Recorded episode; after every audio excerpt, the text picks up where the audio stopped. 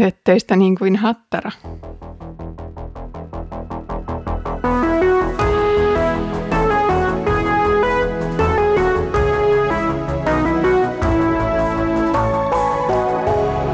Kirjoitusten pauloissa. Tervetuloa kuulolle Kirjoitusten pauloissa podcastiin. Olen Iida Halme kansanlähetysopistolta ja luen kanssasi Pietarin kirjeitä. Viimeksi käsiteltiin kiperää uskosta luopumisen ja nimikristillisyyden aihetta. Nyt onkin aika katsoa tarkemmin, millaista on se elämäntapa, jossa käydään ehtoollisella, mutta eletään miten sattuu. Luen nyt toista Pietarin kirjettä. Nuo ihmiset ovat vedettömiä lähteitä, jotka tuulenpuuska hajottaa. Heille on varattuna synkin pimeys. Heidän puheensa ovat suureellisia, mutta tyhjänpäiväisiä – ja ruumiinsa halujen vallassa he koettavat vietellä irstauteen niitä, jotka juuri ovat pääsemässä eroon eksyksissä vaeltavista. He lupaavat näille vapautta, vaikka itse ovat turmeluksen orjia. Kenen voittama ihminen on, sen orja hän on. Tekstinpätkä alkaa viittauksella heihin. Mutta keitä nämä olivat, joihin Pietari nyt viittaa? Heidät määritellään muun muassa jumalattomina – sellaisina, jotka aterioivat yhdessä kristittyjen kanssa ja tyytyvät petoksesta tarjottuun palkkaan. Pietari ei anna tälle ihmisryhmälle heti mitään tiettyä nimikettä, mutta nämä näyttäisivät olevan kirjeen lukijoille ilmiselvä olemassa oleva poppo.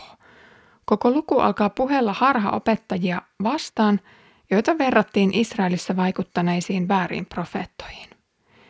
Edellä on puhuttu jotain heidän elämäntavoistaan ja tulevasta tuomiostaan, mutta nyt annetaan selkeitä tunnusmerkkejä ja arvioidaan tämän opin kestävyyttä. Nämä näyttäisivät ensinnäkin elävän tiiviisti seurakuntayhteyden liepeillä. He ovat siis omaksuneet jotakin kristillisestä uskosta, mutta sekoittaneet siihen myös jotain omaansa. Aiemmin luettu jae määritteli heitä ahneiksi ja seksuaalisesti vapaamielisiksi seuraavilla sanoilla. Himokkain silmin he katsovat naisia, eivätkä saa synninteosta kyllikseen.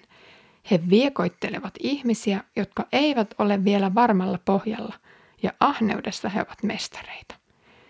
Nyt heidän syytöstensä listaan lisätään suurelliset puheet, toisten eksyttäminen ja tyhjän vapauden lupaaminen. Tällainen vapaamielinen kristillisyys vetoaa ihmisen langenneeseen osaan. Suurelliset puheet voivat kyllä kuulostaa kauniilta ja upeilta. Kokemusten täyteys, vapaus, elämyksellisyys ja rajaton rakkaus ujutetaan osaksi kristillistä julistusta. Se vetoaa ihmisiin, jotka inhoavat kuulla sen, että he ovat väärässä ja anteeksi pyytämisen velassa. Kääntöpuolena on se, että tällainen elämä ei johda mihinkään lopulliseen hyvään. Tällainen oppia ja ihmiset pois totuuden ja elämän tieltä. Vapaus, jota he lupaavat, on valheellista. Jos nimittäin voidaan toteuttaa itseään ihan miten tahansa kyselemättä, mikä on oikein ja väärin, joku tulee loukkaantumaan ja sydämiä särkyy. Ihminen kaipaa lopulta vakaata rauhaa ja rakkautta. Sen sijaan impulsiivinen sääntäily ilman minkäänlaisia rajoja saa pään sekaisin ja herättää paljon kysymyksiä omasta identiteetistä ja elämän merkityksestä. Maailma on loputtoman täynnä erilaisia vaihtoehtoja ja valintojen loputtomassa viidakossa ja aina päälle epävarmuus. Epävarmuus siitä, mihin suuntaan kannattaa pyrkiä. Siksi on jotenkin turvallisempaa ja viisaampaa asettua niihin elämisen raameihin, jotka vaikka kymmenessä käskyssä annetaan.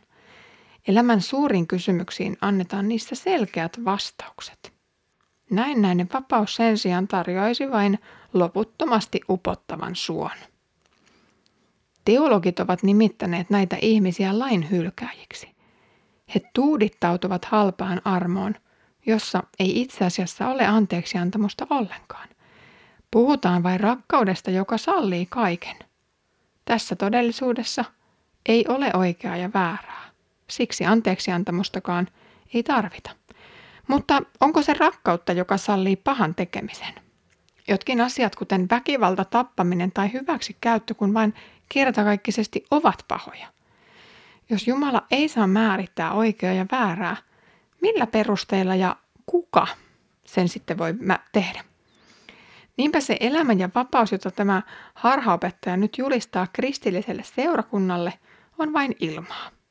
Pietarin sanoin, vedetön lähde ei virkistä ketään ja pilvi, jonka tuuli puhaltaa hajalle, ei kastele maata. Nämä ovat toisin sanoen turhia ja tarkoituksettomia oppeja. Niihin ei kuitenkaan voi suhtautua neutraalisti, koska tämä oppi on taipuvaista leviämään. Jostain syystä ihminen haluaa jatkuvasti kieltää totuuden. Vaikka on ilmiselvää, että jotkin asiat loukkaavat minua ja sisimpäni huutaa anteeksi pyytämistä, ei olla valmiita myöntämään totuutta. Eletään tietynlaisen mutun ohjaamina. Koska minusta tuntuu, että tämän puun hedelmän haukkaaminen olisi hyvä idea, aion sen tehdä ja tarjota myös toisille.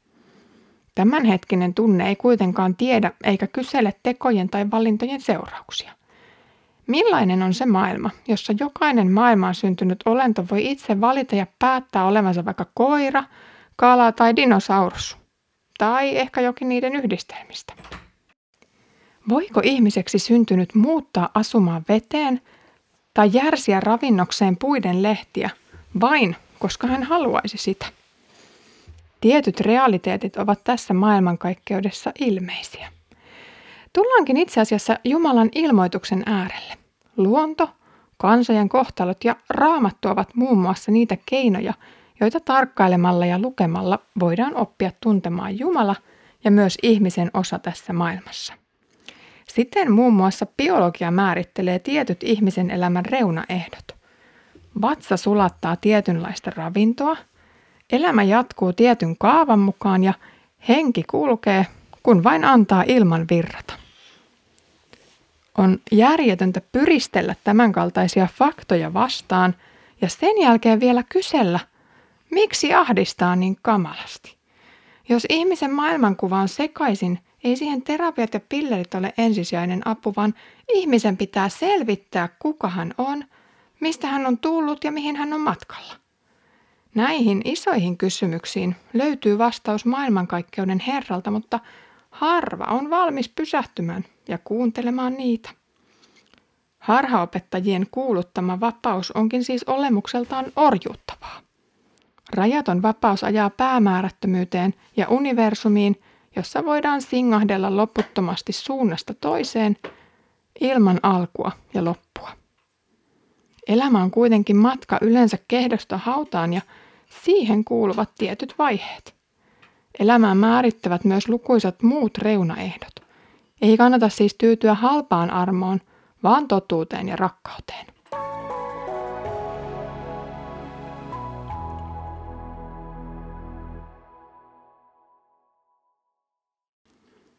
Totuutta on se, että elämme langenneessa maailmassa syntisinä ihmisinä, jotka tarvitsemme anteeksiantamusta puolin ja toisin. Olisi julmaa kieltää toista saamasta kuulla anteeksi pyyntöäsi, kun olet loukannut häntä. Olisi myöskin julmaa hylätä rajalliset olennot yksin tällaiseen universumiin. Koska Jumala on rakkaus, hän valitsi lähestyä jo alkumetreillä langenneita ihmisiä. Hän halusi kuulla heitä, jotta voisi antaa heille anteeksi ja pitää heidät lähellään. Jumalan rakkaus eikä ihmisluonto ole muuttuneet maailman alun Pietarin ajan tai meidän välillemme, vaan edelleen kysellään joka päivä samoja asioita. Kiitos kun kuuntelit tämän päivän jakson kirjoitusten pauloissa podcastista. Liberaali teologia on ajaton osa kirkkohistoriaa ja siinä on oma vetoavuutensa. Se ei kuitenkaan edusta totuutta ja siksi siitä pitää kieltäytyä. Ensi kerralla tarkkaillaan hiukan uskosta luopumisen mekanismia – mutta siihen asti Herramme Jeesuksen Kristuksen armo, Isän Jumalan rakkaus ja Pyhän Hengen osallisuus olkoon meidän kaikkien kanssa.